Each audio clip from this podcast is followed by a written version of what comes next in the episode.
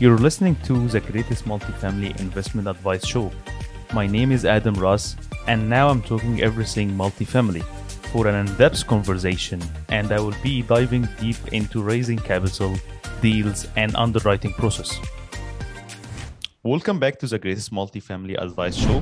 Today we have Glen Sutherland, Canadian real estate investor with a significant, significant portfolio in United States and successful host of the Canadian Investing in the US show. How are you, Glen? I'm doing great. I also am the host of Advanced Real Estate Investing Talk too. I Two didn't know this. Yeah. Thanks so much for being me with me today, and I appreciate you taking the time.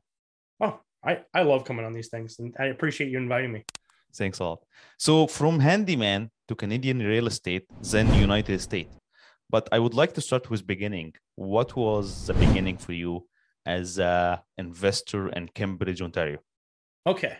So uh that's it. That, you know what? That's a technic that's a difficult situation to say because yes, I would say I was an investor in Ontario and I was buying properties, but a lot of it um I made a lot of mistakes when I started and I wouldn't say I was like really I didn't have a business. Maybe an investor, but I, I didn't have a business when I was working in Ontario. Um I was flipping houses. Uh, I was buying houses. There wasn't the same systems. There wasn't a plan really is as well. And uh, i was doing a lot of work myself. I would i'd uh, hire out the trades that i didn't like to do but i was an on-site guy you know doing trim doing putting in kitchens doing the whole thing myself. And I, I was keeping rentals in canada and i was doing that business and i was doing buy and holds for the most part. And uh, i guess the big switch was um, i had a property i had some amazing tenants that wanted to move to uh, was it Strathroy, Ontario, which Mhm. is for me was about an I think it was an hour and a half or two hour drive away, and it it really made me start to think about systems, really start thinking about doing stuff from a distance. And it was close enough that I was like, I could be the property management yet. Still, I could walk, go back and forth. Um, and I know personally, property management is not my strong suit. I outsource that completely now um, you know, I, part of this is to figure out what you're good at and what you're not, and that is not my strength. Um, but anyway, um, so I got used to doing distance. I got used to figuring stuff out and got more used to hiring people instead of doing it all myself, which was a big step. And while I was doing that, I still had a day job. And when I did my day job, I drove around a lot for my business or for What was my that? job. What? What was your day job? Uh, without dropping the company name, like I fixed like bank machines. Oh, okay. I would fix bank machines. So it's like it's kind of a, a unique job, but Yeah. you drive around to machine to machine. And when I was doing that, I listened to a ton of podcasts. And if Mm. you go back about seven years or eight years, I don't know how long ago that was. Um, back then, there wasn't the same Canadian content there is now. There is Mhm. so much Canadian content now, which is amazing. But there wasn't. And I was listening to a lot of American podcasts Yeah. and I started just taking notes. Anything that kind of um, I pull over, anytime that there was anything that was like related to Canadians or investing or anything that would be about my journey, and I made this big long list of all my notes. And after a while, I said, you know what, I can do this. I think I've figured out how their like corporate structure works. I think Hmm. I've figured out how this stuff works. I think I've picked up the contacts of people who do cross-border accounting, people who set up corporations for people who are in Canada. And I, I think I figured out enough of this and then I made the jump. And that, that's kind of how it went. Um, when I went to the States, and it was, it was, you know, you're dipping your toe in. Um, I didn't have a mentor. I didn't have a podcast like a Canadian investing in the US. And Yeah. I was trying to figure a lot of this out. Off the start, there was a lot of mistakes, and I did use completely my own money while I was doing this myself. Hmm. But as any good business grows, um, once you figure this out, you start to build your systems, you start to figure out how this is repeatable, you find the contractors, you work out your business, and then I started taking money partners on. And honestly, I do believe that is um, people who go right into um, uh, raising money at day one. Uh, I applaud them because it, you know, they are going to grow much faster. But um, part of it scares the crap out of me to take others people's money before you don't have a system set up. Um, Yeah. It's it's terrifying, but that, that's a lot of how the the business started, and then it just just kept growing. Um, I honestly did a lot of joint ventures once I started to take on private money is the way I went. Uh, and then uh, one of your previous guests, Quentin D'Souza, me and him sat down and had a we, we still sit down every once in a while. We did it just I think last week. Um, and we had a really powerful conversation. And he he looked at my business plan and he said, Well, Glen, what you're doing is every six months you're doing you're turning another property. You buy it, you renovate it, and then you you cash out your JV, but then you keep them on forever. And he's like, Your whole process doesn't make any sense. He's like, I do JVs back then, right? And he's like, I do JVs, but he's like, I'm keeping them on for like a five year term, like just typically like when you're doing a multifamily raise or doing a syndication or even just a smaller one. Um, typically the the term is longer, right? Or before the refinance happens. Yeah, five, five years usually. Yeah, exactly. But he's like, you're doing a six month. So he's like, why, why bother with joint ventures? So I switched my business. I went, you know what? This is great advice. Uh, I ran the numbers. You make way more money using uh, debt partners than equity partners and I switched to using the debt partner model. Hmm. And what happened uh, when I did that is what it did was it actually um, crippled my business. Uh, it made it really hard to run because I don't believe in raising more than 100% of a project. Um, I believe if you're raised, paying people back with their own money, it's Ponzi scheme. So I didn't ever raise more than 100%. So when you have carrying costs, where does that money come from? The money for my carrying costs was coming from my cash flow from the first 10 properties or 20 properties that I bought in the US. And what it was doing was depleting my cash flow. So it was making it difficult to have that money to live off of because I was using it as carrying costs on mm. all the renovations. So and, for you, is uh, that that uh, partner was uh, like a, a big mistake? The best thing was you uh, the equity partner, basically. Yeah. So what I changed it to is I still use debt partners hmm. and I still use equity partners, but you have to have a balance. It's just like everything. If you're just a flipper, you're going to be have the most active thing. And if you're just a BRRRR investor, you're always waiting for the money later. Hmm. You need to have with everything. You need to be doing flips. You need to be doing BRRRRs. You need to be doing lease options. You need to have um, short-term debt. You need to have long-term debt. You need to have debt partners, which hmm. would be private investors um, because you will make more money on that. But you also need equity partners to keep your carrying costs at a reasonable level. And I hmm. think it's all about a balance of a lot of different things, which sounds complicated, but it really isn't. When you start to break it down to each project, what you do is you finish projects, you kind of look at your board. I have a board that keeps behind me, um, just off camera, and I see what, what I'm doing on each one. And I'm like, okay, I'm getting too many joint ventures, which would be equity partners. I need to take on some more debt partners. And I try to mix it up because that's the easiest way to be able to live off of this so that you're not compressing your cash flow because 100% yeah, you need to live off these. Yeah. So anyway, that, that, that's how kind of the, the, business started. I kind of went on a, a, side rant there a little bit, but I think it, I think it did help. I think there's some people will have some takeaways from that. Yeah, yeah, hundred percent. Like I think the the actual have, uh, platform it's helpful because you're always listening to what is whatever is gonna suit your your model. So yeah. everyone has his own criteria, but it's not everything can be good for your, your business. Yeah my main first question, I think, because you have a unique uh, as a Canadian working in the US heavily. So, what was the major upside for you versus Ontario, especially uh, especially for newbies who's working on on Southern Ontario? They always like their main concern is appreciation, especially on the last five six years. So, like, what was the upside for you? Well, when I, when I was going to the states, like some of the the big upsides, um, which may be obvious or may not be, was picking places that were more landlord friendly.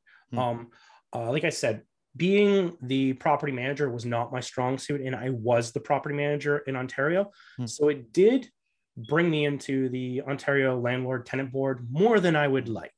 Um, and it was it wasn't where I wanted to be. Um, and so whenever I was gonna branch out, like I could I could have branched out, and you can branch out in Canada as well. You can go to lots of other provinces, like Alberta is very yeah. um, more landlord friendly, and New Brunswick, and there's other no there's other control. places to go. Yeah, no rent control.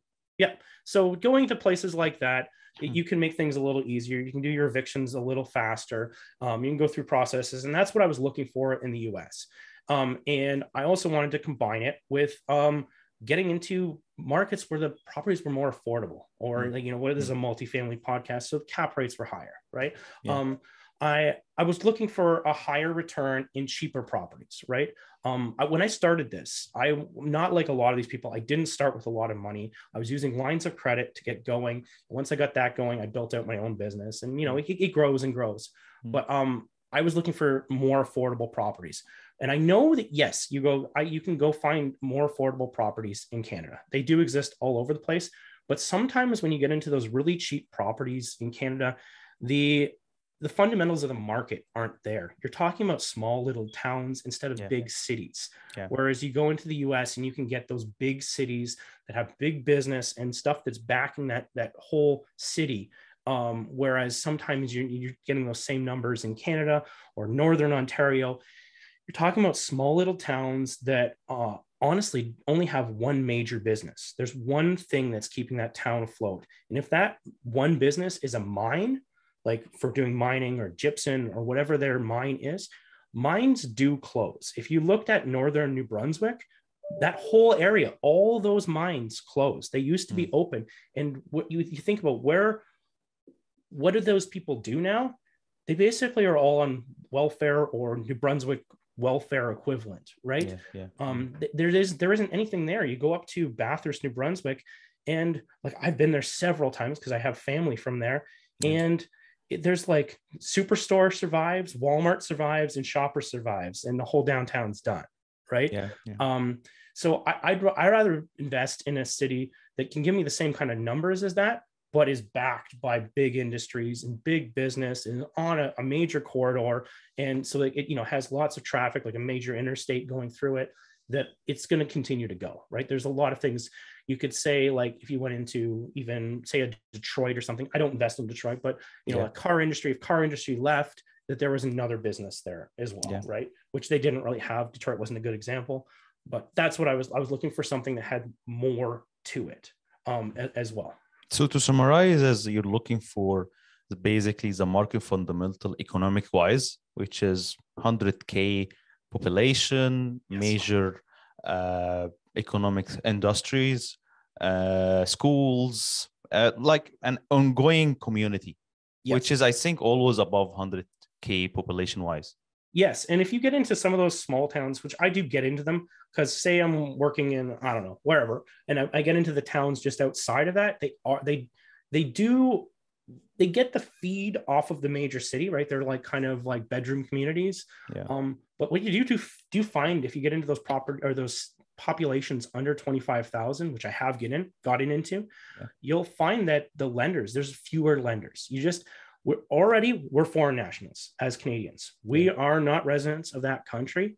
And if so, we already have way fewer less, less sorry, lending options. Yes. Then you're going to compile that by maybe buying an asset class that's harder to um, get financing for, like a mobile home or a modular home.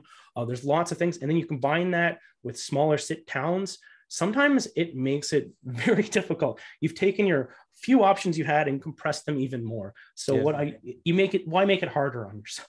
Hundred percent, hundred percent. I think and the other point is really making sense as rent control. Right now in Ontario, we're talking about cash for keys per unit, 25k yeah. to get a vacant unit. So it's crazy. Like when people in US hearing this, they started to think like oh, maybe for the building. No, no, I told them no, per unit for cash for keys now is 25k. So with uh, with the price of the unit is it doesn't make sense to be honest.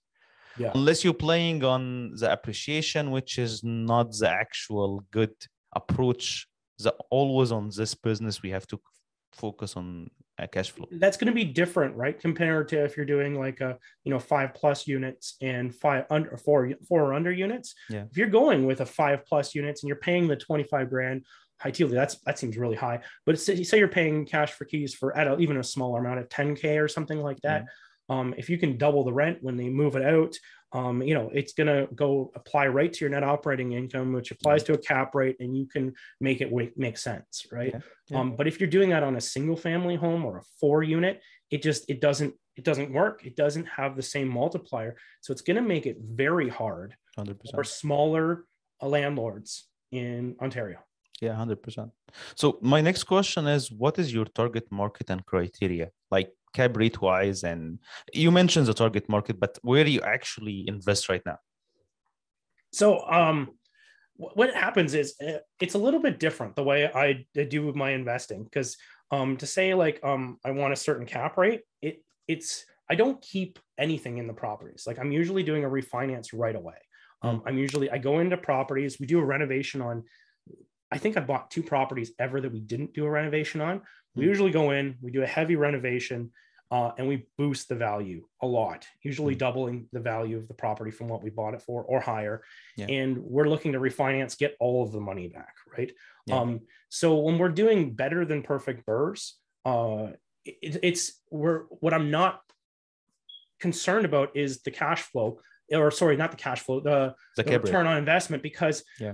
we're it's an infinite return. Right? Um, my partners are getting cashed out quickly and yeah. that's also makes it because you we were talking before we went on the air it, it's one of those things that makes it so i don't need a lot of partners um, i can mm-hmm. take mm-hmm. the same partners do cheap projects and cash them out uh, refinance very quickly out out back in back in back in and you can really my threshold is i like to I, I, who knows how far i'll go but i usually like to do about 20 renovations at a time and if you're doing that and you only need a few partners that have some money right? And yeah. you can recycle that same money back and forth into the projects every time.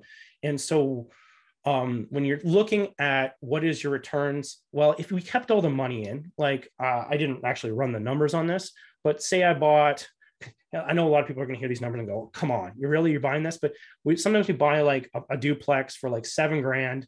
Uh, we'll put in uh, be all in with a renovation of like forty. This literally is a property that I own, and then we rent each side for seven fifty. Right? We'll do a, a refinance, pull the money back, pay a, the partner out.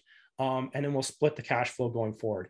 And on these cheap things, if you just say put a, a mortgage on for what you put into the property, or maybe even 10 over or 20 over, just so we each actually get a chunk of cash because it's almost like flipping. You know, I like those little chunks of cash every once in a while. Mm. Um, and then we can both stay in the project. Um, we'll split the cash flow. But the hard part about that whole um, system is your JV has nothing in the in the deal, right? They they uh, they no longer have any uh, cash in the deal. Um, all their money has been cashed out to them. Uh, hmm. we've we've stripped it all out. Um, they still cash flow very well. So if you're going to try and figure out what the cap rate on that is, it's probably very good. Hmm. Um, but um, they don't. I'm doing all the work afterwards. I get stuck yeah. with the job of all the work. So the trick to the, making these kind of business work is to set up a lot of systems so that I'm not doing all the work. so you're not you're hiring, subbing everything yeah everything you got at that point you're hiring bookkeepers you're going to put it all out so that it isn't your job to do a whole lot of work yeah. um, I, what i always say is if you're going to build a business um, what i try to do or what i did was i built this business while i had a full-time job and if you can mm-hmm. do it on part-time hours and then when you leave your job you can continue to do this on part-time hours. Isn't that what we were all thinking about doing? Like, isn't that yeah. the goal of this? It wasn't to leave your job to work a whole lot more. Hundred percent. The goal was to go. So what? Whenever I left my job, the the goal was not. Uh, it was more to scale this. Like, how can I do more of these with still doing uh, being very little part of it? And a lot of it is building up teams and setting up teams. So I don't walk properties ever. A lot of these, 90% of my properties I've never seen, right? So it's setting up people to walk properties, contractors to bid out properties, uh, contractor, or sorry, uh, realtors to pull uh, CMAs, comparative market analysis, and let me know what the properties are going to be worth. Um, going, uh, getting your property manager to bid out the renovations, having someone to do everything that is uh, a bunch of different people to, to, basically come in, summarize this all into one chat, look at some numbers quickly, be able to make quick decisions on these.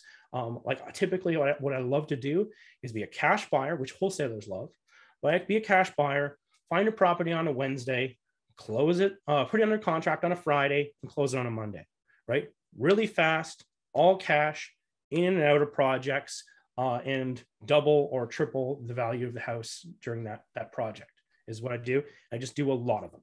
And I, it doesn't involve a lot of time for me because I've built out people that I know, like, and trust to do a lot of these systems for me. That's basically was my next question, to be honest. that your business model is relies relies on, on long distance management. So how you manage to create your core team between different markets? What was your system basically? Especially because you're looking for property management, contractors, as you said, uh, realtors. So how you manage to do this on different markets? Especially what is your markets again? Like in which states you're focusing on? So uh, I invest uh, in where I'm doing a lot of business right now is Western Ohio, um, okay. and uh, we're going back in, we're going into Birmingham, Alabama, um, mm-hmm. and I used to do a lot of stuff in Huntsville, Alabama, but I got it, it's tripled in price, so it's made it.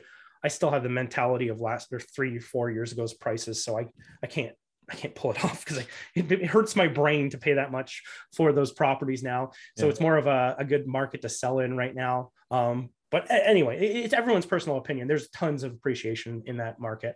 Yeah. Um, uh, I have properties in Indianapolis, uh, Indiana, mm. Kansas City, Missouri, and we're doing flips in Jacksonville, Florida, and down the coast, uh, out uh, the ocean coast uh, in Florida. But we're uh, 2022, or even the projects that are on right now, are going to be the last of that sort of Jacksonville down to Palm yeah. Bay corridor, corridor um, where it, it's been, you know what there's markets that are easier and there's markets that have been more difficult. And that was one of the markets we made really good money in, um, actually better money doing flips and stuff in those markets than doing Ohio or Huntsville or Indiana or Kansas City. But we made more money, but it was a lot more work for me. And yeah. that's not the goal. I would rather do more projects. I'd rather be the Walmart, um, do a lot of projects. Cold sales. Yeah. And in and out uh, and it's just been more difficult. And um, my real takeaway, if you are interested in those kind of markets, is remember where your contractors are coming from. So in my case, if you're going to go buy in, say, Palm Bay, Florida, which is like an hour and a half down the coast from Jacksonville, if you're going to go buy in a market like something like that, your contractors don't live in these beach towns. They're mm-hmm. coming from the city. And if you know anything about contractors, they're always working on more than one project at once at least good contractors are. And the reason is they always need to have no gap between projects. So they just keep working on one, they finish one off, and something new will come in while they're working on the other one, right? So the problem is they have other projects. Excuse me. And their projects are in Jacksonville. Hmm. And Jacksonville is where they live.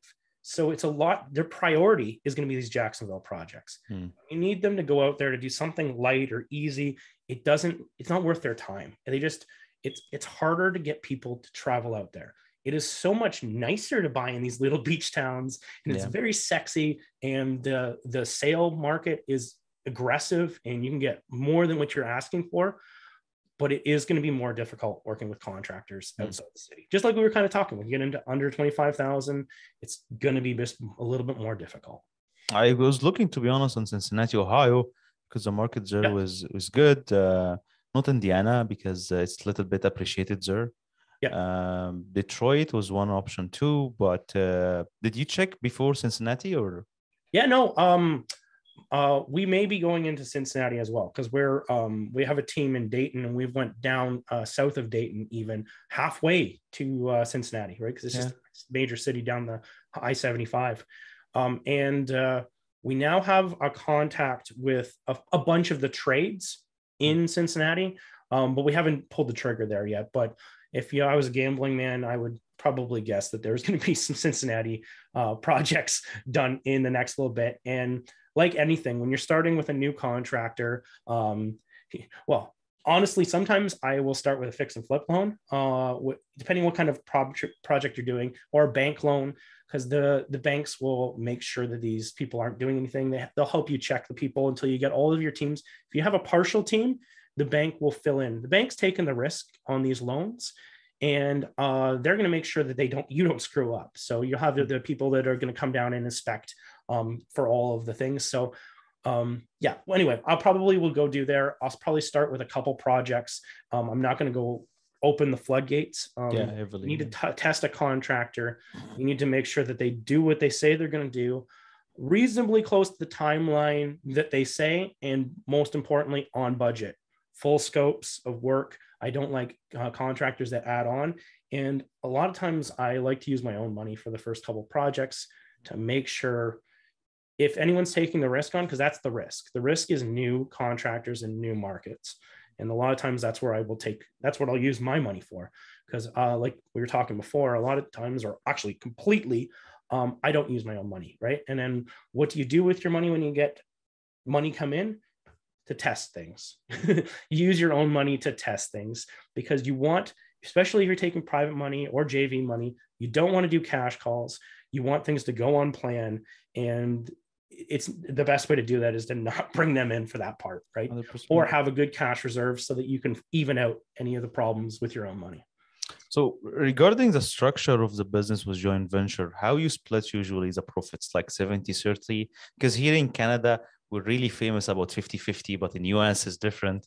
So sometimes you go 70 30, 80 20. I, I'm I'm still I, I came from the Canadian background and I do 50-50. Okay. 50 with everything. Um, even in US. Oh, okay, because US. Uh, your investors are Canadians usually. Yes, in the most part. I think I have three American um, JVs. Okay. But um, yeah, typically it's all uh, 50, it's 50. Canadians I work with, right? Yeah, yeah. So, what is your model uh, like legal structure usually? Just a regular uh, because this is a tricky part here when you have to avoid LLC to avoid double taxation. Right. So, what is your approach if you have Canadian investors, and what is going to be your approach if you have American? And what if you have the deal you have Canadian and Americans? so, first of all, I am not a CPA or an attorney. Good. This is just um, some advice about how I've done things. Yeah. Literally, if you're going to do this stuff, talk to a professional cross-border accountant because they will still know legal structure because they work with all the time, or talk to an attorney. Don't mess around with this and do it correctly. So don't just hear something I say and then go to like LegalZoom and just download some forms and fill it out. Do it right 100%. right don't you don't want to be one of the next person that has a, a, a big scandal in the paper. Do it right pay your structure do it correctly. Um, and the thing is with me it is different. That's the thing. It is different um, a lot of times what which way we're doing it right? So you know the typical answer it depends right? Um, so it, it honestly does depend. It depends what your goals are and what your partner's goals are in this corporate structure, um, what you're trying to do. The main thing to make sure is to not have an LLC on the top uh, yeah, of, your, of, your, legal structure. Um, the problem with having uh, an LLC at the top is that Canada doesn't have an equivalent uh, tax structure. So yeah. when you, you go, you get that back to Canada and you're paying your taxes to CRA, um, they, they may treat this thing like that that's like a corporation and so they may tax it corporately. And in the States, if you're using an LLC, it's a flow through entity. So it means you're paying your taxes personally. So it flows. That one concept confused me a little bit at the start because I've used to Canadian corporations and personal Canadian stuff. Um, but they have an, an, entity in the States, LLCs and LPs that are flow through entities. So you pay your taxes personally. Um, so it is a little bit different, but um, that's the main thing is to figure out what you want to do. If you're going to planning to do a lot of uh, flips, a C corp might make sense to put on the top um, because maybe you're leaving the, the, the, income from the flips is staying inside of it. So you're not pulling it out. So you're not paying dividends because when you're doing, um, uh, say you're doing a long-term holds and you're pulling the money out, you're going to be paying the corporate tax, which will be lower, right? But you're going to be paying dividends. Uh, so you pay half of the money you pull out, you'll be paying tax on on your dividends that you pull out. So you're like, yeah, it's probably it's it's it's similar to um, you know running it in your personal name uh, for or down into an LP, right, where you're kind of paying similar amounts. You know, you have to be an accountant, but if you're leaving the money in and you're not doing the dividend part, like you're rolling properties, there's a huge advantage to running in a C corp, right, instead of running in an LP. But in all honesty, a lot of times I run in LPs. My typical structure is an LP. Um, inside of every LP, you have to have a general partner and a limited partner, which you're talking multifamily. That's always the talk in multifamily is the GP yeah. and the LP. Yeah. And um, depending on how you want to set this up, uh, a lot of people will make their GP or they'll put some LLCs underneath, or you can make LPs underneath. You can do this a million different ways to skin this cat. But um, a lot of times they'll put LLCs underneath and they'll make the first LLC number one the GP, and then the rest of them will hold the properties underneath, and the LP will be the top of the structure. It doesn't have to be like that. I have so many entities, and they're set up different ways, and it's really about talking to a good accountant or a yeah. good attorney because based on your conversations, how big you want to make this business, what kind of business you're doing, flipping BRRRRs, syndications, they will know that there's better ways to structure this for your situation. So yeah. skipping this step of having that conversation is a big difference because like I said, even with myself, we set it up different ways. But that what I just said with the LP and the LLCs underneath is probably a very typical um, structure, but not always the case. Probably only my structure maybe 40% of the time because we have so many different structures depending on what the goals of everyone are. Yeah, me personally, I had this conversation on different deals. Some of them saying bare trust, some of them saying it's better to have a shareholder agreement. Some of them you can go with GPLP. So yeah, 100% agree. Every time is the accountant telling you, okay, in this kind of partnership, it's better to go this way.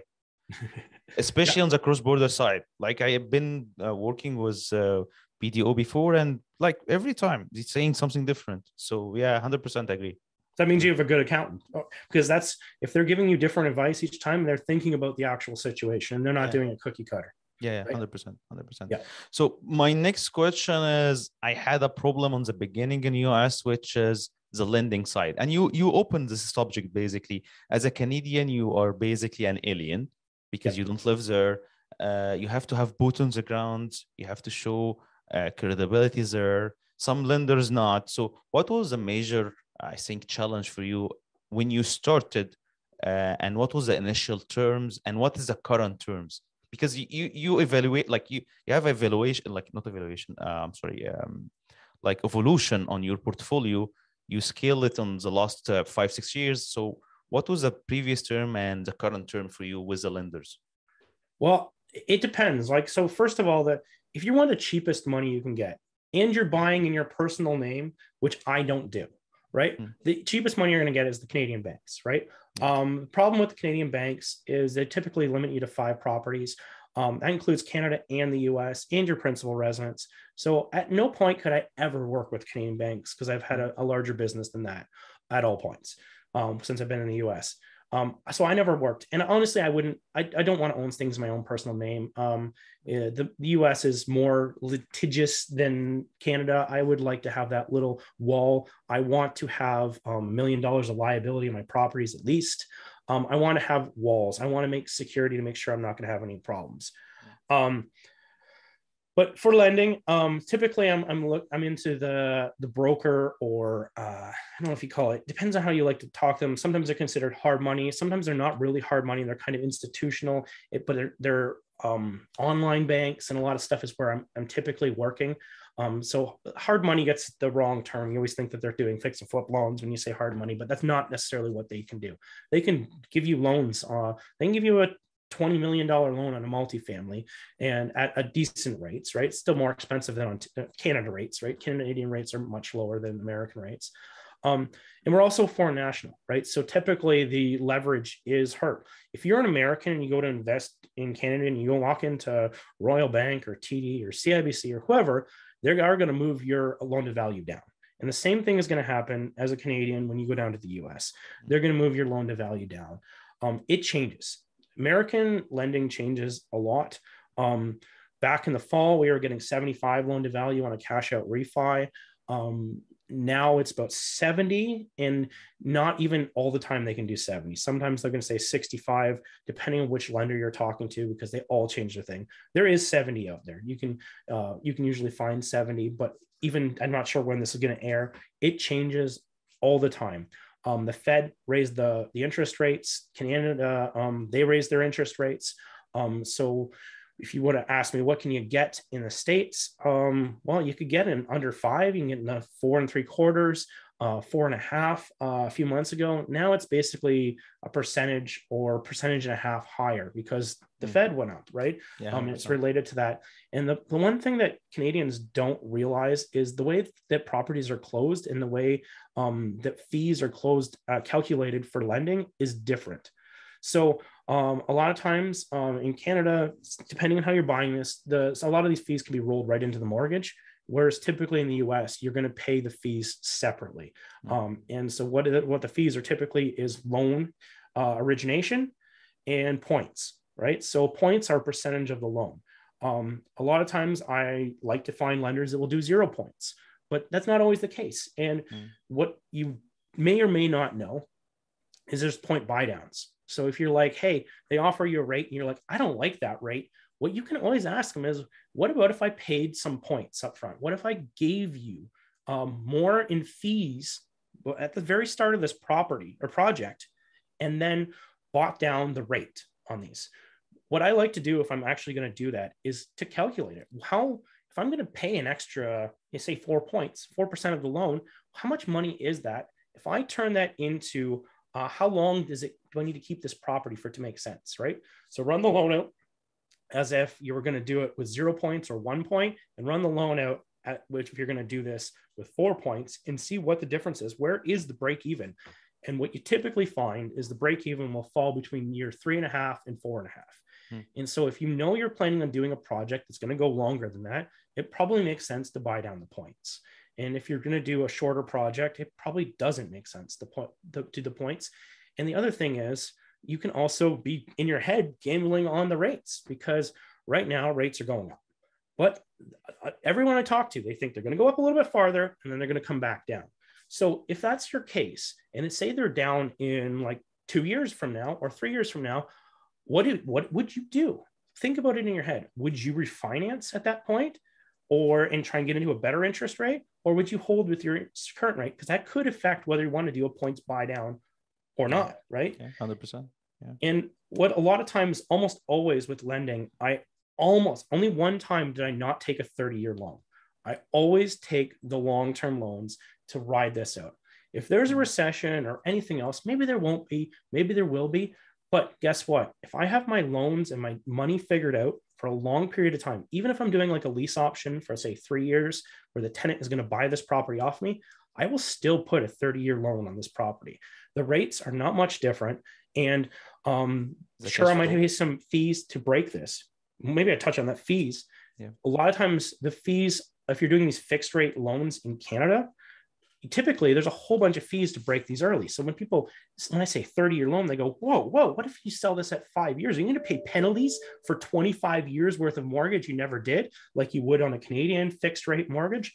No, your fees and stuff are front loaded and they're usually uh, a step down, meaning if you did a five year step down, it would be five, four, five percent in year one to break your loan, four percent in year two, three, two, one, nothing, right? Um, you can do three-year step downs. There's all kinds of different step downs. It's one thing to ask when you're doing this because it's going to depend on what kind of project you're doing, yeah. right? And it wouldn't matter if you're doing a multi-family or a single family or a fourplex, because if you think you can do this um, renovation of your 24 unit building and you want to get it all done in three years, um, you probably want to have your financing step down match up to that or pretty close to that because you don't want to pay these extra fees or you better have that in your, your spreadsheet that you've, you've planned for because yeah. Yeah it's making sense more like well, this is one of the advantages anyway on the us system that here you're renewing every five years there can use 30 years have a constant cash flow and whatever recession you have. As you said yeah it's a it's a big yes to be honest to the us uh, market to be honest. Uh, but one thing to say i'll cut you off one more time. Yeah no worries. No, think about it. Um think about back in 2007, eight or nine, where say that recession started, right? Yeah. When that happened, the banks stopped doing refinances and lending. They they when American banks, when things start to go bad, they get scared and they get tightened and they stop. And if you need uh, money during that period, like your your loan comes due, what are you going to do? You're going to have to find some private lending to step in to fill in that gap. Yeah. Maybe you could get your refinance done, but you don't want to lose your property just because your loan came due. I take that's why I take these long 30 year loans and I can refinance them. I, I plan out my buy uh, my my my step down of the rate and then I can refinance these things. And even if I was doing a three year lease option, which means that I have this tenant only for three years and they buy the property off of me as a rent to own, basically, in that case, you go, in you're if you're selling this thing in year four, well then hey, year four, there's two percent if you did a five-year buy down. If you just calculated that into your numbers, it's part of the numbers, right? Yeah. And a lot of times people need extensions. Um, you know, they're still tenants. They may not pay, may need to do an eviction. Um, things change. I had one of my lease options, they moved states and, they, Hmm. and they're just going to walk away from their deposit of 5% of the house they put down before they started this whole thing Yeah. because they're moving. They're moving to the other side of the country. Um, so, you know, you just don't want to be stuck with your I don't know, hands in the pocket going, what am I going to do here? I have nothing, nothing to pay for all these things. So so so far in in in your portfolio, what is the best performing market so far for you? Oh, well, that's a that's a tough question. So, if you're going to say appreciation, the market that I have done the best in would probably be um, Huntsville, Alabama. Hmm. It, it appreciated significantly over the last three years, um, and even Palm Bay, Florida. I got lucky with Palm Bay. I went and bought properties in Palm Bay, and then uh, Realtor.com announced it as uh, 2020 or 2021's number one place to invest. So Yeah. all the sheep went and bought there afterwards and pushed the prices way up. Um, but if you want to talk cash flow, um, my best cash flowing properties have been in probably Western Ohio or Kansas City, Missouri. Have done, have done the best cash flow. Um, kind of in the middle, it'd be like the Indianapolis's where it's appreciated a lot, and I've got uh, a, a good cash flow from the properties. So it's kind of a, a mix but still um, a lot of these midwest states or central states Hmm. um, the appreciation isn't like what you see in ontario with 20% or something you're talking about like a 3 or 5% appreciation when markets fall apart they don't go down that much when Yeah. uh, everything appreciates a ton they don't go up that much.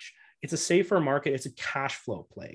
Um, whereas you go to the exterior um, or a swing state you go to like a florida or an arizona they when things go good they go real high. When things go bad they go real down right? So there's a lot more um The same difference like Alberta and Ontario. exactly. Where you on Edmonton, always you have a good cash flow, but there's no appreciation at all. Yeah. and uh, we're in Ontario, the appreciation is crazy, but the cash flows suck. and, and like I, I was I touched on before it, it's and that's why i'm in several markets markets have different cycles Yeah. markets have different levels of appreciation some of them are appreciation markets some of them are cash flow markets and by being doing different strategies in different markets you can try to get the best of everything Yeah, Right? yeah, if you say i'm only a BRRRR investor i'm only uh what whatever kind i'm only a flipper you're only going to get the one thing and you're going to take the hits when the hits come you're going to get the boosts when the boosts come but if you're mixed up you might get boosts while there's hits and you can sort of You want to have a bulletproof plan. yeah exactly Yeah, yeah. So my next part that we wanna touch base is uh, the raising capital, uh, like how you created your own system and when you started to really say, okay, this is a point that I need uh, to have a system to raise capital, and what was your initial steps? so I think that my steps are not going to be the typical steps. So um, we're doing multi. You're talking as a multifamily podcast, and I had a conversation with Joe Fairless um, many Oh. years ago, probably seven years ago, and I was on his show. Um, and I also we just sat down and talked a bunch, um, and I invested in some of his projects way back, and um, but it was good. We got a, we had a relationship, and what he told me to do way back to start a podcast. Hmm. Start a podcast, give it all away, tell people how to do everything you're doing about investing in the US from Canada, give it all away. And he's like, it's going to be tough, it's going to be hard. And for a long time, you're not going to know why you're doing it. and so that's what I did. I did two years. Uh, I tried to build a business where I would get a referral business so I could connect people to different, you know, operators and other things. Um, and I'd make a commission from it, but it really wasn't a business, right? And what for the money raising part, it, it came organically, right? What happens when you give away everything um, is what a lot of people depends on what they do. They either see the honesty in you that you are giving away, you're not trying to hide anything, and there's no upsell to the whole thing, or they will just be overwhelmed with the amount of information and they'll go, I like what he's doing, I like the whole thing, but I there's too much. Like right now you're like there's 200 and something episodes to listen to and they're all like 40 minutes long. How that's too much time to listen to all this. I would just prefer to let you do it.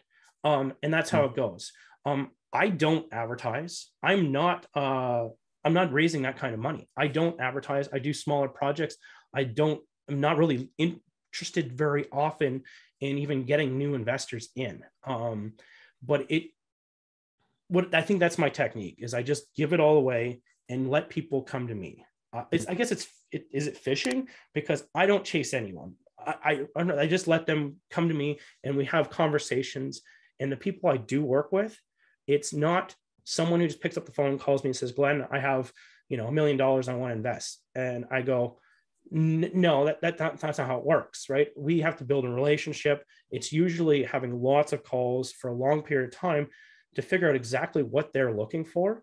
And then we figure out what it is and we build relationships. We go for coffee. We it's not uh, a raising the same way as with a syndication. I'm not uh, they don't necessarily have to be accredited investors because i'm not doing that thing i'm investing with friends and i'm investing with friends and that's why it isn't overnight if, if you did want to invest with me it's like we're going to be meeting for a year for regular coffees and talking and we're going to know each other very well um, I've made mistakes by taking on partners that we didn't have a good synergy, and I don't do that anymore. Um, I am not desperate for the money, so I would rather build the relationship before we start putting money in because money complicates relationships. And at the same time, you're following the law with the security law because yep. having relationship is the main thing to avoid having this issues with uh, with I think 506 C and B. Yes. On correct. Yep, you are exactly right yeah you're following 506 uh, c i think on this yeah. matter yeah yeah I, I don't do uh the 50 i don't actually do an official syndication of any of them but i do follow the laws and you you have they have to know these people yeah um, and the only way around doing this is doing uh well you know the numbers better than me but doing uh, proper syndication with accredited investors yeah and then you can have the advertising but um there's been a lot of canadians they've gotten in trouble with these kind of things and Americans that have gotten in trouble with these things. 100%. It's nothing to lightly fool around with. Um, I'd say the number one rule is do not advertise your stuff on Facebook. It is the biggest thing I see all over the place. And Instagram too. I see a lot of people doing it on Instagram. Yeah. DM me for the new deal. Yeah. yeah. And you know what? There's the Securities Exchange or Ontario Securities, whichever department you're working with, right? they aren't trolling this looking for these people and that's why people think it's okay they aren't trolling looking for people who are breaking the law it's not an issue until somebody ha- some deal doesn't go perfectly yeah. and somebody calls the police calls the securities exchange and then they open everything up into a securities audit i was down at a mastermind in florida and there were several people who had went through securities audits they are miserable and worse than getting audited for your taxes. And you do not want to go through it. They will go through everything to make sure you're completely compliant and they will charge you for everything that isn't. They will go through um, archives of Facebook, archives of LinkedIn. They will look through everything you've ever done yeah. and find all the problems you've had in your business. So just do it right from the start. 100%. 100%. Yeah. Next question is B, what is your strengths or superpower? Pardon me? What's my stance for superpower? No, no. What is your strengths or superpower? Oh, you know what? I think I wasn't ready for this question, but I think if I was going to say my superpower is is dealing with difficult stuff, the pain, um, taking on stuff that other people won't do, mm. and dealing with difficult situations it is it makes my life stressful i don't i've built my business to not work a lot mm. but i it will impact your mind all the time when you're thinking about these difficult things but i would say um compared to a lot of people i've talked to including family members that do real estate as well i am much more open to taking on more difficult things and in dealing with more difficult things a lot of people can't deal with that level of stress and what people downplay a lot is the level of stress you get when you're handling other people's money and mm-hmm. doing a lot of work and a lot of projects. And I think being able to deal with that stress and deal with difficult situations and stopping and breaking down problems, which it sounds so easy. But you, you first way I do it is I step back. I like to write stuff down, write myself through problems, and talk to my wife. She doesn't really even say anything back. I just talk, and she Yeah. just listens. And you know what? I can figure stuff through it. But a lot of times there is a result. People buy, buy back out of sales, and you're just like, why? People change their mind on all kinds of things, and a lot of it is just determine what is going on with them and what happened with that contractor.